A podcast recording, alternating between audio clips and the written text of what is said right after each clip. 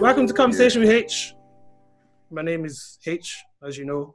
Back with the panel, Justin, Julian, Alex, Bam, and Flare, you know. Yeah. And this time we're talking about marriage, lust, and the church. Oh, bro, you threw lust in there. Oh, you didn't hear? Oh.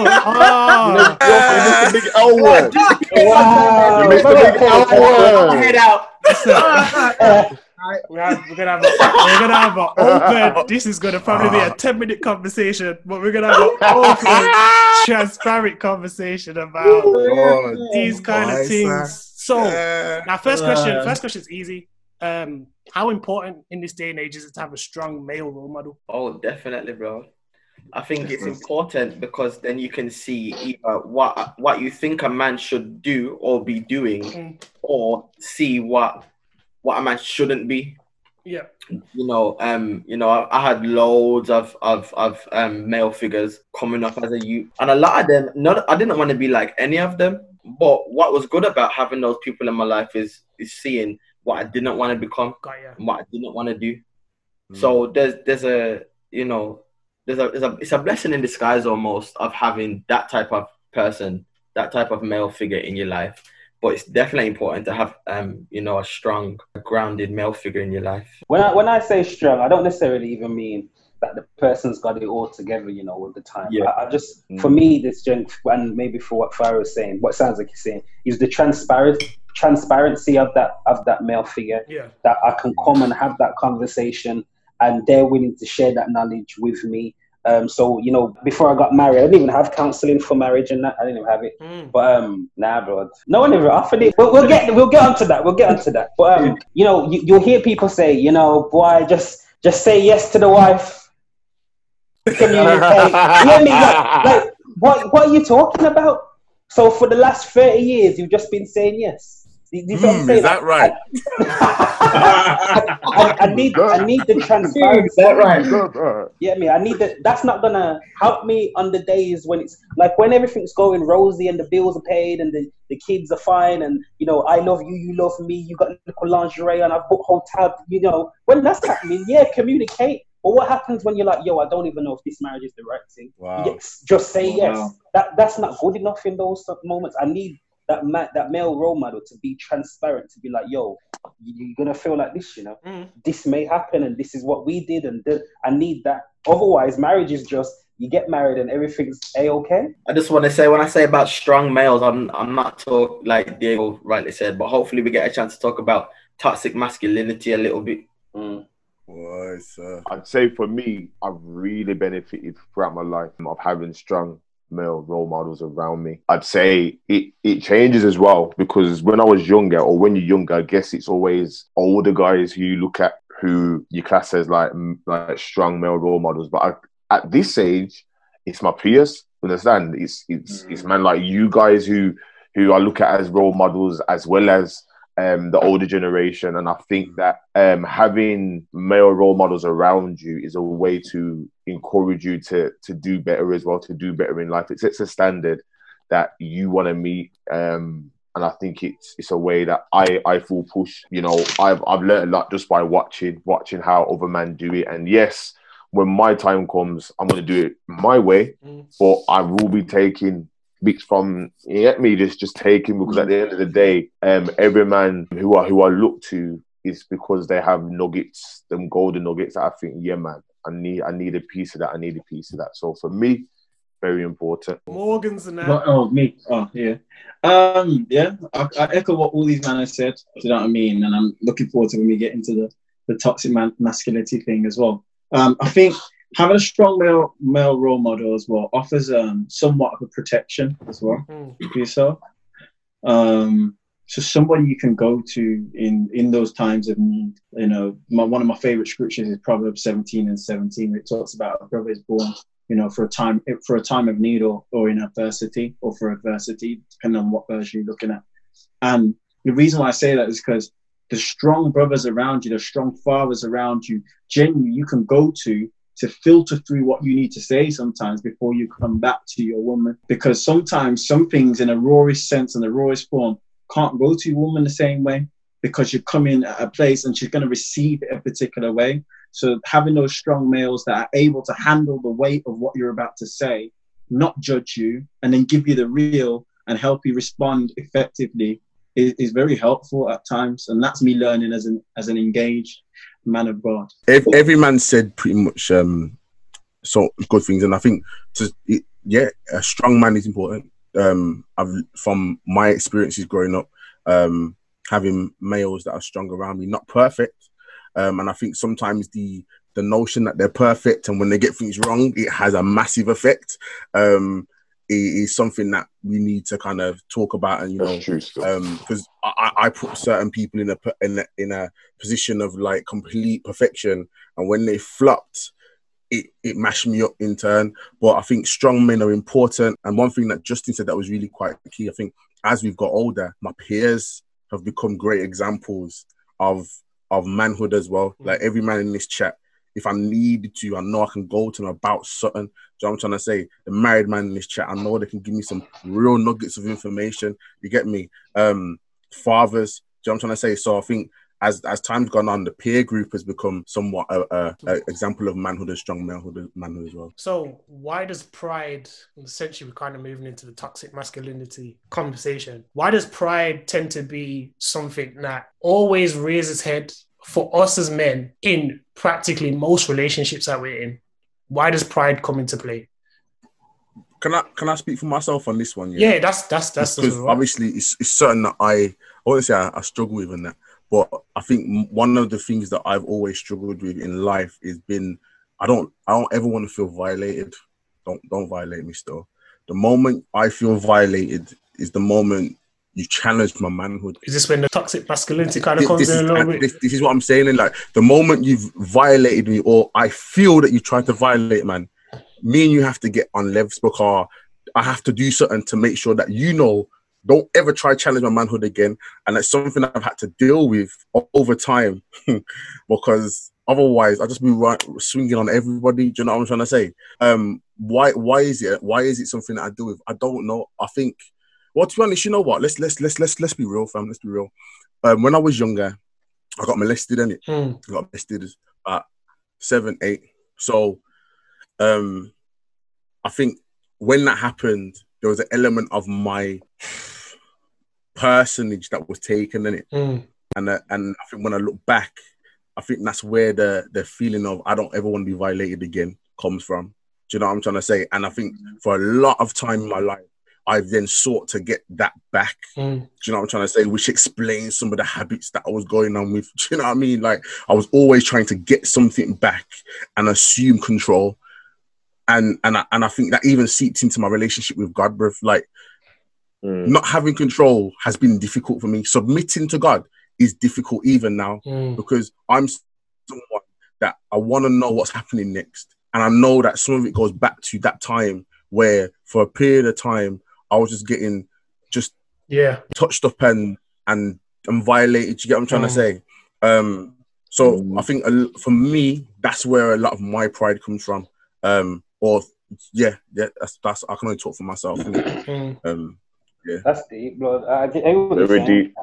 And I think also what I'm hearing from that and from my own experience, I feel like the counterpart to pride is the vulnerability, that we find it very hard to be vulnerable, and we don't want to be put ourselves in a vulnerable state. So I try and work on not necessarily not to be so prideful, but to allow myself to be vulnerable, to allow myself to be hurt. When you're looking at it and approaching it as a Christian, Jesus laid the most vulnerability down. He should have had the biggest pride, but he became so vulnerable that he allowed space for love to be able to be passed and transferred over to me. So that's what I have to be able to do. I have to be able to be vulnerable, that even when my manhood is challenged, you're just challenging it. You haven't broken it.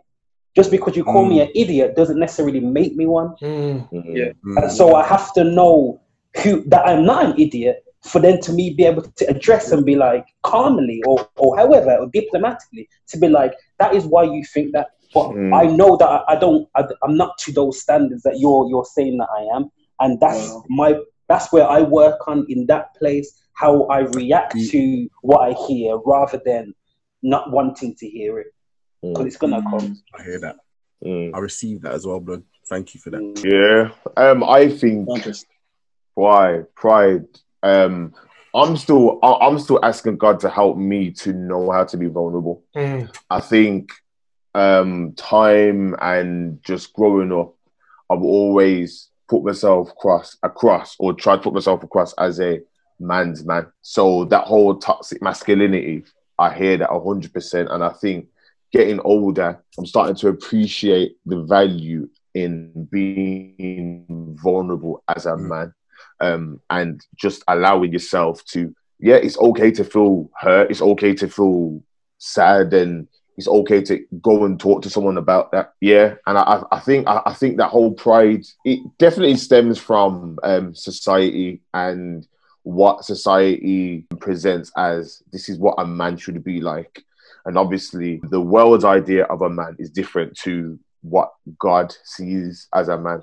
The Bible says a broken and contrite heart God will not despise. So Justin, can I ask you a question, if that's alright? Yeah. Do you think that it's so different in terms of what the Bible says, but does what the church teach you necessarily different to the world? Because I've, in my quick experience, that my wife found it very difficult to become a wife because the world tells her the way in which to be a woman, but the way in which the world tells her to be, the world tells me to be a man, is very similar to what the church was saying. Make sure you got your house, make sure you got the money, and that was kind of it.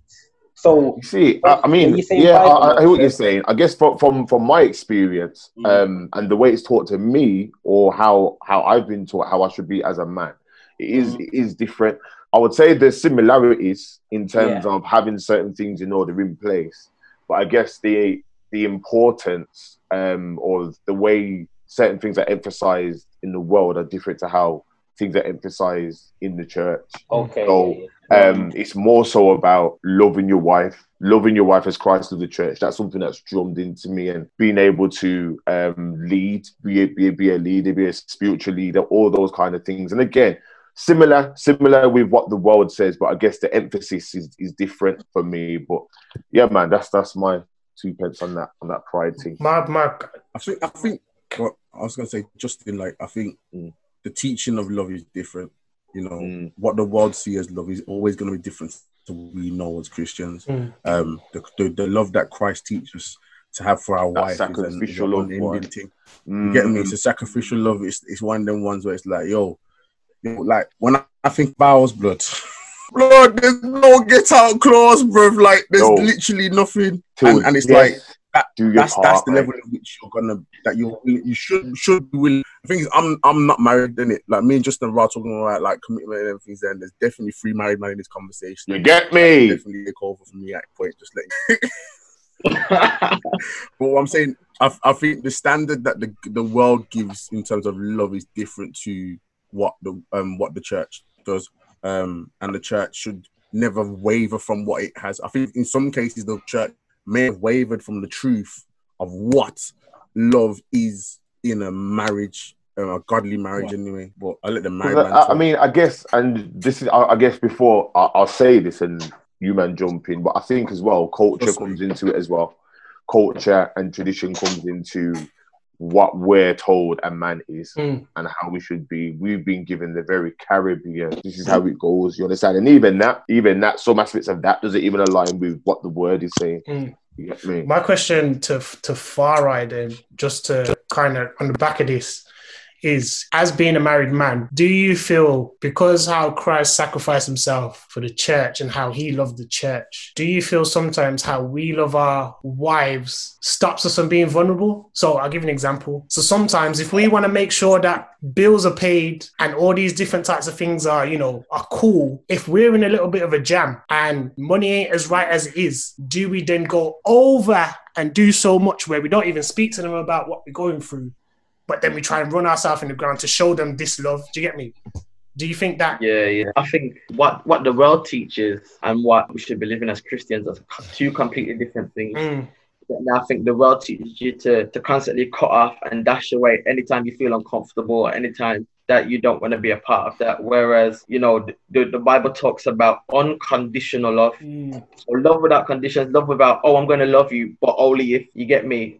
That's not how you can go into a marriage with. And so even talking about this money thing, I went back to uni now, tried to cut down my hours at work, was making just enough money, you know, to cover the bills in the yard. So what I wanted to do, I couldn't do it because I didn't have the means, but I refused to ask my wife for any type of help because I just, in my mind, a man is there to provide, get me, and look after his family regardless. And so I was making sure that what was needed was sought, you get me? But in that, it put us in a jam. And had I just been open and like Diego was saying, been vulnerable and say, yo, wifey, this is the jam that I'm in, you get me? I would not have had to work an extra job, which was taking time away from friends, from family, from wife, from all of that, you get me? Can I ask a question then, Farah? Say, like, that situation popped up again now. How would you now then act? I'm saying, yo, wifey, we're in a jam. Help me. Help me! I ask that question. You know what? I say that, yeah, but Diego will tell you, there's times when I need stuff, and I know that if he's got, he will give, but the way that I'm set up, I just don't like to ask. That's pride, don't it? Pride. Yeah, definitely, and I don't like to ask because I've been rejected before. There's been times where I've asked, you know, my family members to help me, you get me? And I don't ask for help unless I'm in a very sticky situation, you get me? And so in asking and not even, you know, being acknowledged, that puts up that barrier and builds up that pridefulness to not make you be open and honest and ask. You get me? And you know what that then does as well? That, and Alex, I'll come to you in a minute. You know what that then does? That builds up the pride that you have with people who are actually willing to help you out. That's what it does. It builds up that wall of people who, you know, 1,000%. If I go to this person, right out, they're going to just, yeah, I got it. Boom, money, whether it's I need somewhere to stay, whether it's food, whatever it is, and I can go to this person.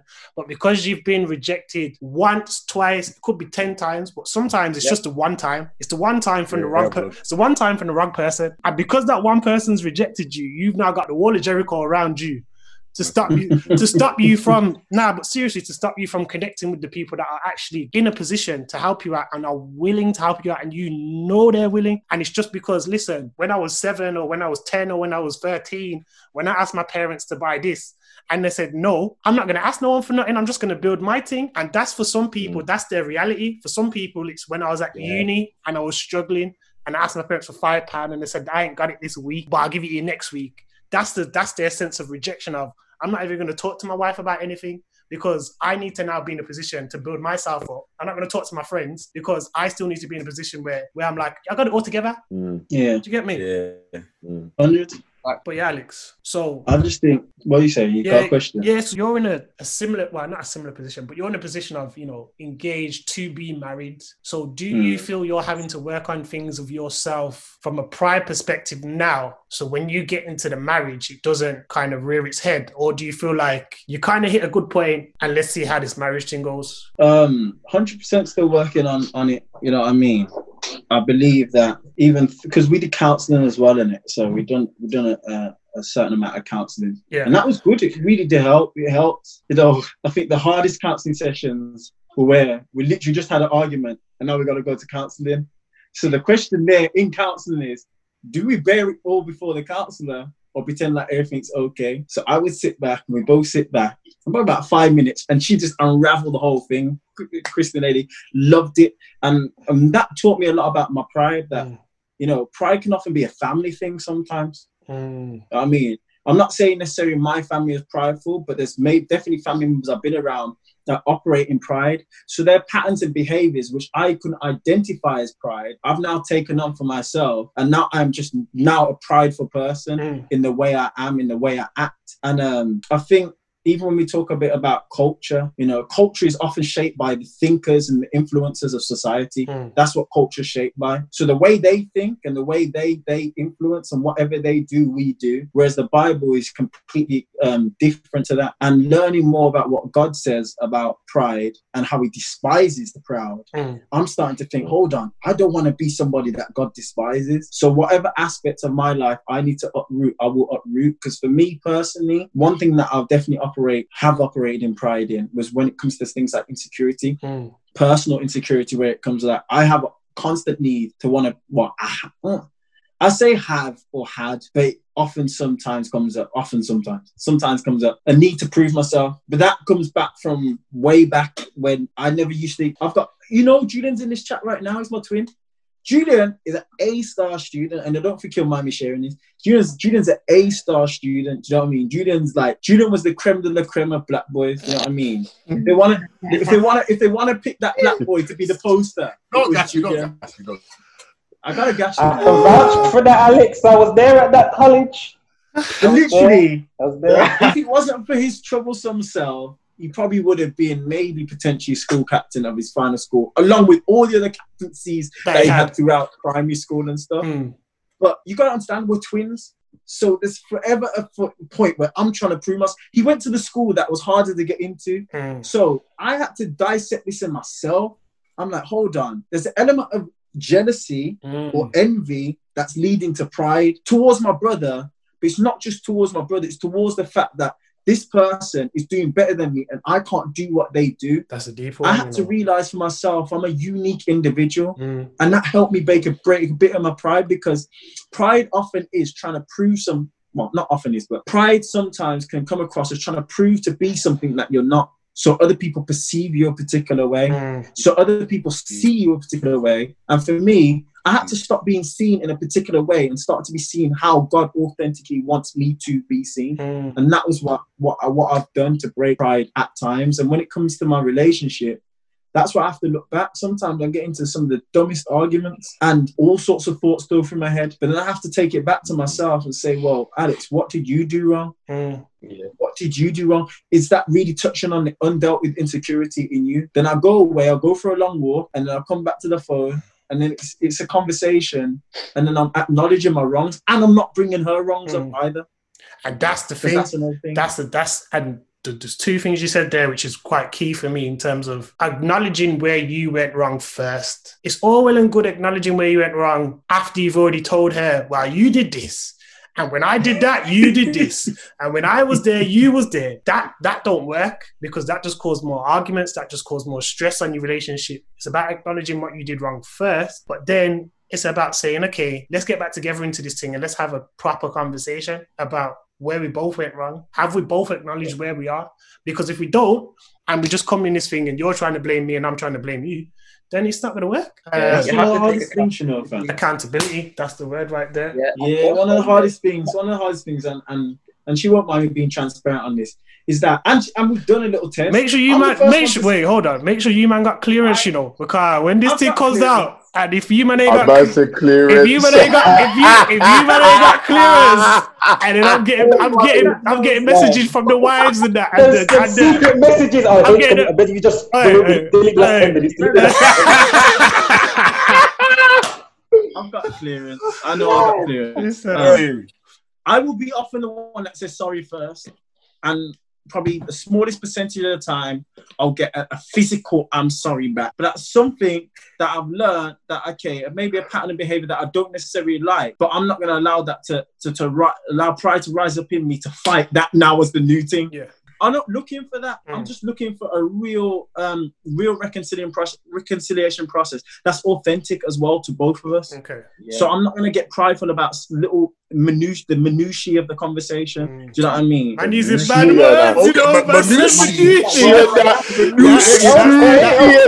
Alex, I'm going to need the definition of that one now. That sounds like a Hagen dance flavor, you get me? Massive. So let me just write that down. Manouche flavor, Manouche. That's in Hebrew. I hear that. So then my question would then be, let's kind of relate this to church, and because I always like to bring stuff back to church, because essentially we're, as much as you guys might not see it, we're pioneers in our churches in whatever we're doing. We're pioneers, like as much as we might not be there now, a lot of the stuff that we're going to do moving forward, we'll be pioneers of the first to do what we do in our churches, the first to do what we do in our denominations, essentially. So I'm just putting that out there. But let's talk about our churches, and let's talk about, as we're growing up as men in churches, do we feel like they give us the support to get into relationships, have God-filled relationships, and help us and support us during marriage? That's kind of a fully loaded question, but do you feel like, because I'll go first. So you get me? Everyone take a deep breath in that. Everyone be like, I got Zoom Sunday service coming up. I'll be honest, like, luckily for me, I had my dad and my granddad, so for me it's a bit different. So I can say church, but realistically it comes down to individuals that go to this particular church. It's not so much the church, because there's some people in church that I respect because you're my brother or my sister, but we're not having a conversation about wagwan. We're not having no transparent conversation, because one, I either don't like how you move in particular with your situation, two, you're just coming to talk to me just to talk to me, and you don't really care. It's just more so where, brother here, Dan, how you doing, kind of thing. That part was mad. That sounded beige, blood. That sounded beige. That sounded beige. I don't know. No, listen. Coolly boy. That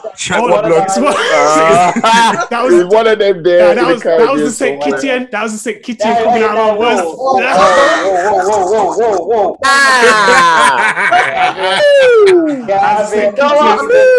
That was the Nevis. That was the deepest.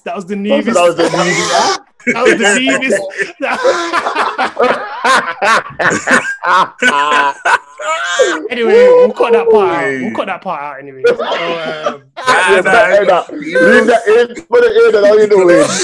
Everyone okay? Yeah, everyone okay.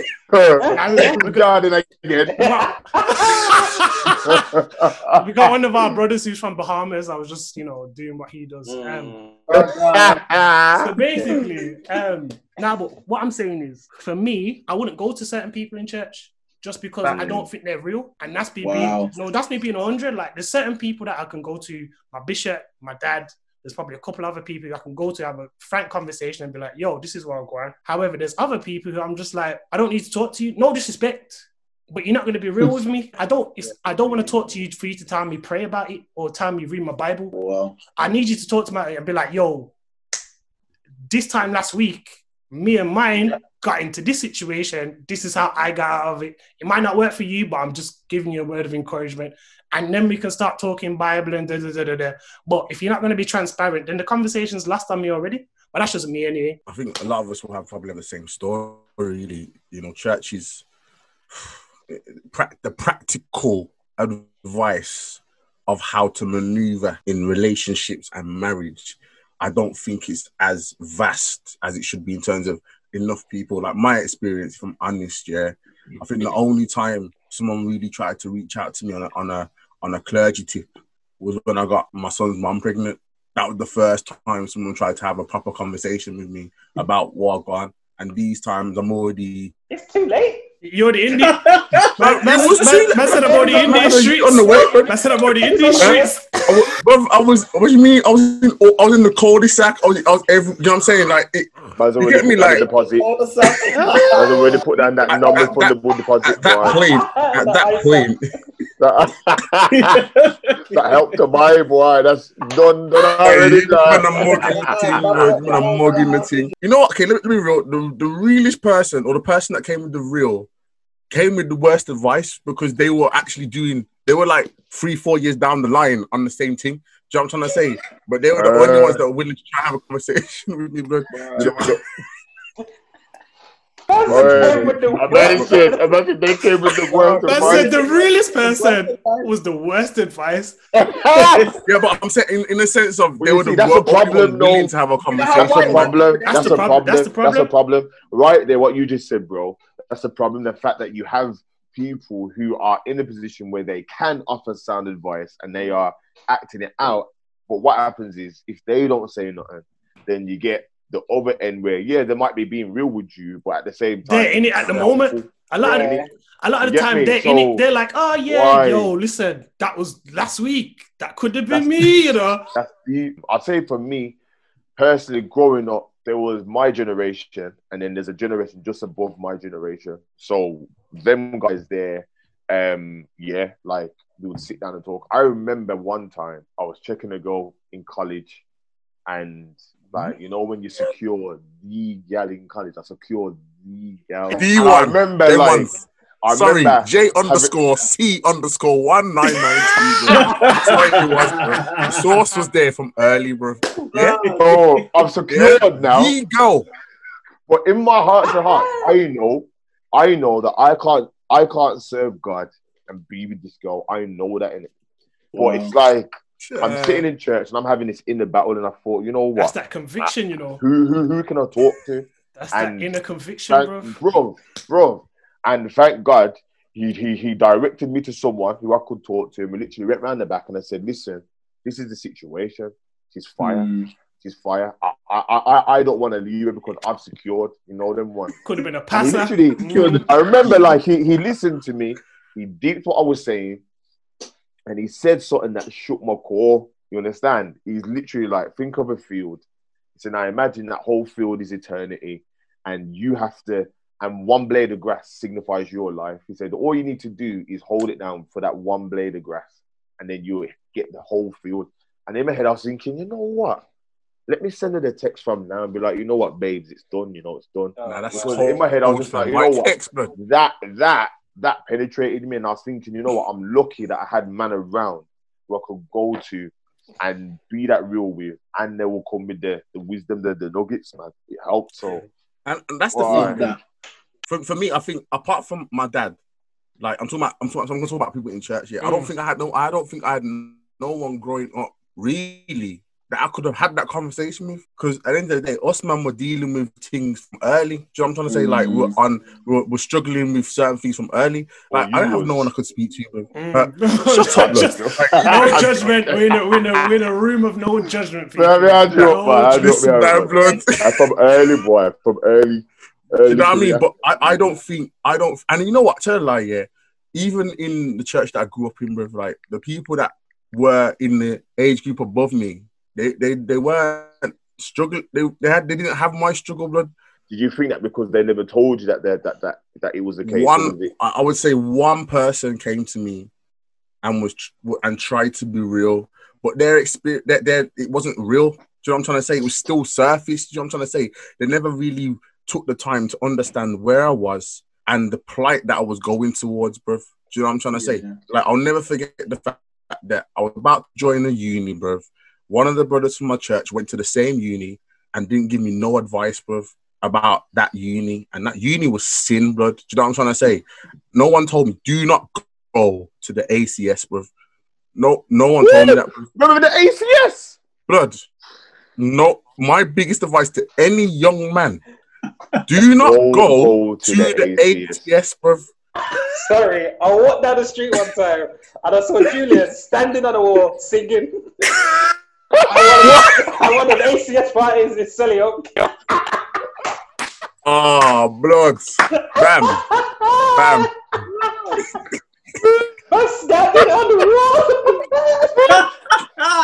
wall. But, like, I'm busting joking. I'm making it lighthearted, but I don't feel like people gave me the real. Do you know what I'm trying to say? Like, Justin, to hear that story from me, and you would have been, what, 16, 17, 18? Yeah, bro, 17, 18. That's great advice in the moment, and you felt, and God directed you to the right person. And obviously from then, you knew that person was the one you could probably go to. But this is the thing, though, I do think that the church makes a lot of things taboo as well. But I think that's culture as well, you know. Yeah. Like, there's certain things that, like, man didn't hear porn mentioned and all that. Like, you have to go and literally bring it up. You understand? Or I had to experience it first. It's either you bring it up or you get caught, one of them ones, and then it gets spoke about. So why? Or you get caught, like, them either you get caught or you bring it up. That's where there's no in between. Like, And I guess for me, and I think this is something which is becoming a thing more now, is that we're trying to create a forum in church where the young people feel like they can talk about anything and they can come forward with these things. Because for you, Julian, when you're saying about how, why a man came to you after you've already got the girlfriend, it's too late, bro. It's literally too late. Like, yo, my bank account is too late every month, blood. I'm telling you that, blood. So Bam and Farai, because obviously, if I remember correctly, you guys didn't grow up in church like that. Is that correct? Yeah, yeah. So you've gone from not growing up in church and then coming into church and having people not be real kind of thing. It was weird. You know what? It was weird, you know. It was rather weird because obviously when you I don't want to say like the roads like that, but when you've come to like the streets and that, there's a whole code of keeping it real.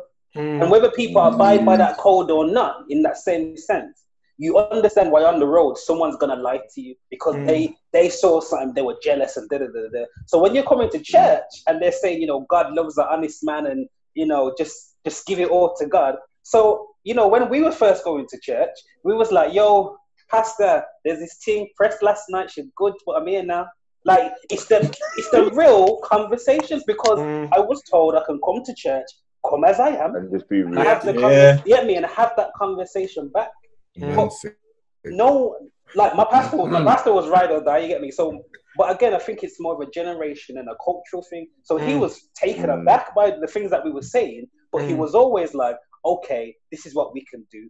Or it would always be like, okay, because we were like, oh, the Bible study is not hitting for the young people. It's like, okay, we'll do a youth Bible study then. So he was always unpractical. So when I'm saying the next bits, I don't want it to make it seem like he's not doing nothing. Yeah. No, he's on. He was definitely on the job.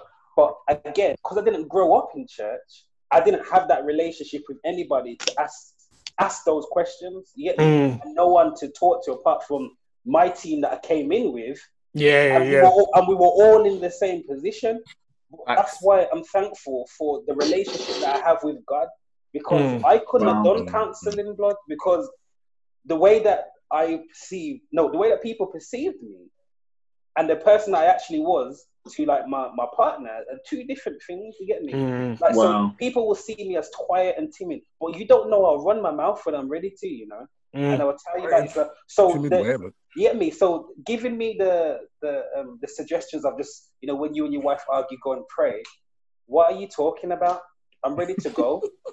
I pray by myself when I've left the house. That's when I'll do it. Like I'm being honest. I'm not thinking about God. That's real. So what God done to me, and you know, I'm thankful for the way that God speaks to me because I can hear God speaking to me. I can hear Him talking. He will send me to scriptures, and I remember. I was like, God, no one can't cancel me. I'm not going to listen because their marriage is dead to me as well. So I'm not listening to their thing. But you're the author of marriage. And He told me to go and look at every marriage, every relationship in the Bible and look at the pros and the cons from Adam and Eve to Sarah and Abraham, and to go through that. Sarah called Him Lord, and God said something to Abraham, but Sarah said to do the opposite thing. And he went and done the opposite thing, and now we're in this mess. So that taught me about being, listening to God first, and then you got Boaz, and, you know, I'm going through, and then you finally get to, and you are now the bride of Christ. Okay, cool. So I know the position as a husband, but I also understand that I'm also a bride that has to listen and still, you get me? That even in the husband place, I can still learn, you get me? The same way that I treat my wife is the same way that God will treat me. So if my wife makes error and mistake, I have to be in the position of God. You have to have that same grace. That same grace that God's got for me. So because I know the grace that God has got for me, the level of grace I then show my wife has to kind of double, because I'm like, yo, I can't even be in a position to get mad like that because God didn't even get mad with me like that. So let me blind you. But again, that takes time. And I only could do that for the person I am, with God saying, do this. Because I don't trust people like that. You get me? I need to see the fruit of what you're saying. Lord, let me. Sorry, before you go to you, then far right. Yeah, I think at church they teach you about, you know, that you should get married and that you should be, you know, equally yoked, and at the end of it, then that's that. You get me? There's no follow through really. And if there's counseling, it's not really advertised, so to speak. You get me? Me and my wife went to counseling. We had one session. Session was trash. Didn't help at all. Made me feel worse. What? Said I'm not doing this again. Oh yeah, 100%. Because we went in there for counseling, for help, you get me? Yeah. But then somehow we got turned around about how to fire I feel this and, you know, is that and blah, blah, blah. I said, big man, that's not the case. But whatever. I can't keep... And that's what it was, you know. I couldn't keep at 100 with my man. That's just simple as it was, you get me? So, in being in church and seeing those married couples, even though we were asking, we weren't getting the real. And it was like, oh, how's marriage? Oh, it's really good, you know. It's really good, you know. All those things. It's dandelion and sunshine. You get me? But when man was, you know, coming into this thing, it was like, you are a liar, big man. You understand? So man was learning on the job, and man was learning with each other. So boom, Esther got married. Cool. Man can go to him and ask him certain ones and twos. Diego got married. Man can ask him certain ones and twos. Philly got married, man, asking ones and twos. But then also, like Diego was saying, it's about hearing God's voice. You get me? And thank God, I know what his voice sounds like, and it's not audible. You get me? And it might be for some, but it's not for me. And so I'm a dreamer, so God will show me dreams about things that I need to work on, things that are hindering our growth, people who I needed to speak to about what specific thing and all those things. So no, church didn't really tell me anything about marriage other than we should be equally yoked. But even then, equally yoked, and we're still in problems sometimes. You understand? Yeah. You see, on that's that counselling tip, though, yeah, are you? Because this is the question that I have. Because bear man, like, there's the counselling where you have it with your pastors, isn't it? So then, that's the first opportunity you get to be real with them, and you don't know if they're ready for the real. And then you give them the real, then they look at you a completely different way. Part of the reason why I never did that. I never worked with the pastors in my church. I did external counseling. I guess my question is, what would it then take you guys to get, if needed, any external counsel outside of your collective? If that person kept it 100, if I knew that you were slapping up your wife and coming to me talking about, oh, you know, me and my wife are never in any problem. You haven't kept it 100. You understand? And Diego will know when I talk, man talk. You understand? The space is safe. Yeah, so man can talk about anything and everything, and then man will hold me accountable and say, boom, I hear what you're saying, but nah, you're wrong. Or you get me, yeah, actually you were in the right, but get me to think about it from a different perspective. But now if he's not keeping 100 with me and he's telling me that his thing is all dandelion and butterflies, and I know that it's not that blood, then it's dead. It can't run. I can't confide in you and give you my truth, and you're not willing to reciprocate that in that same energy. Wow. It's magic. God, we went to a conference, blood, and this geezer could not say wet dream. Allow it, fam. How can we have a conversation about anything, blood? You can't have a conversation. You can't say wet dream, big man. And you've got a son. Get out of town. No, I was gonna say, Bam, what you said about just going through the Bible and doing the pros and cons team with everything. I've never heard that before, bruv. Never heard that before. But big man, I think that's sick. You know what I'm saying? Like, and I think it's going through the before to get to the culmination of what God's perfect image of marriage is. Do you get me? So, bro, Bible plan, fam. What do you mean? Bro. And it's about what is God saying? You get me? Because you want what you want in that relationship, and you know what you want out of it, and how you think it should look. You get me? And how you think you should do with stuff. But if that doesn't match up with the Bible, it's dead. You get me? People go into marriage with condition and say, oh, well, my get out clause is divorce if you do this. You should be going into that marriage thinking, yo, we're gonna bump heads. There's gonna be days where I'm not gonna like this person, and they might not like me. However, I love this person enough to stay and work through it for as long as possible. Yeah, and I think that's for me. That was for me the hardest thing, bro. Like, not hardest thing. I'm not married or anything, but like, I'm thinking in terms of like marriage. There's no get out clause, bro. And I feel like only death, blood, and we don't even want that to happen. Trust me. Do you know what I'm trying to say? Like, Come on now, Ben. But this is the thing, and I'm like, people. I think a lot of people get into marriage not realizing what they're doing and what they're saying in the vows, bruv. Like, it's without condition, bruv. Like, that's it. You get me? Like, that's it. And like, far as it, like, you know, I'm in a relationship for whatnot, but I'm not in a marriage yet. But like, yo, there's days where, like, I remember one of the first times me and my girlfriend at the moment had an argument, bruv. And bearing in mind, I think our honeymoon phase went for time, bruv. And then with the first argument, and I was like, it mashed me, because I was like, I started doubting straight away, like, is this even the right one? Because we shouldn't be butting heads like this. But then I was like, bro, that's stupid, fam. We're two worlds coming together. Do you know what I'm trying to say? Learning about each other. Of course there's going to be friction. And I think that rosy image of marriage that is portrayed in the church a lot of the time, like, I don't know how many people, I don't think people give the real, fam, you know. But what I'm happy about is the fact that there's man like you, man, bruv. Every man that I know that's my age that is married is not afraid to give the real, and that's not in a disrespect to your partner or to your wife, but it's the respect of the actual covenant of marriage that, yo, it is not always going to be easy. There's peaks and troughs, but I made a vow, you know, that for better, for worse, and I hold on to that, and I appreciate every man in this chat that's doing it, bruv, like, real talk, and keeping it real. You know what the craziest thing is? I think we're going to have to end it there, you know, because we've been talking for time. And so we're going to have to revisit this. Part three, bro. We're going to have to revisit this at some point in time.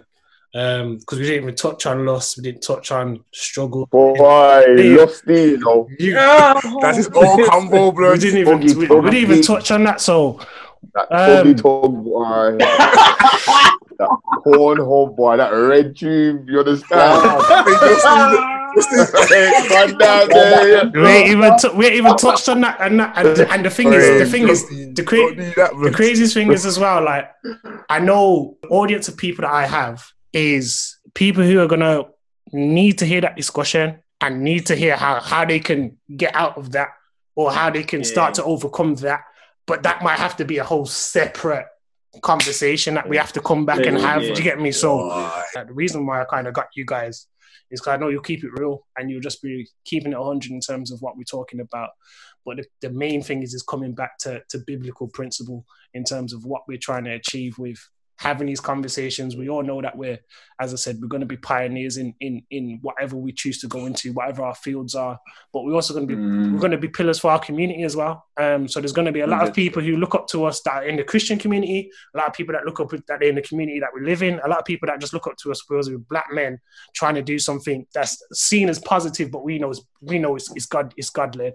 So I want to thank you guys for tonight. It's been great. I hope that for this has been beneficial to someone in terms of, like, understanding marriage, understanding the principles of marriage. And I hope part one, when we were talking about Black Lives Matter and how we as Christian black men should be moving and what we're trying to do and how we should be pushing forward. And I hope this sparks conversation, not only just on this kind of platform, but beyond this with people who are trying to push the motive of Christ, trying to do kingdom advancement.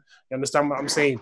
100. So yeah, man. So thank you guys. I appreciate you guys wholeheartedly. And yeah, we'll have to do part three. So this has been the end of Conversation with H, the panel. Shout out to Alex, shout out to Bam, aka Kieran, shout out to Justin, shout out to Julian, shout out to Tafarai. We thank you guys, and we'll be back with more content very, very soon.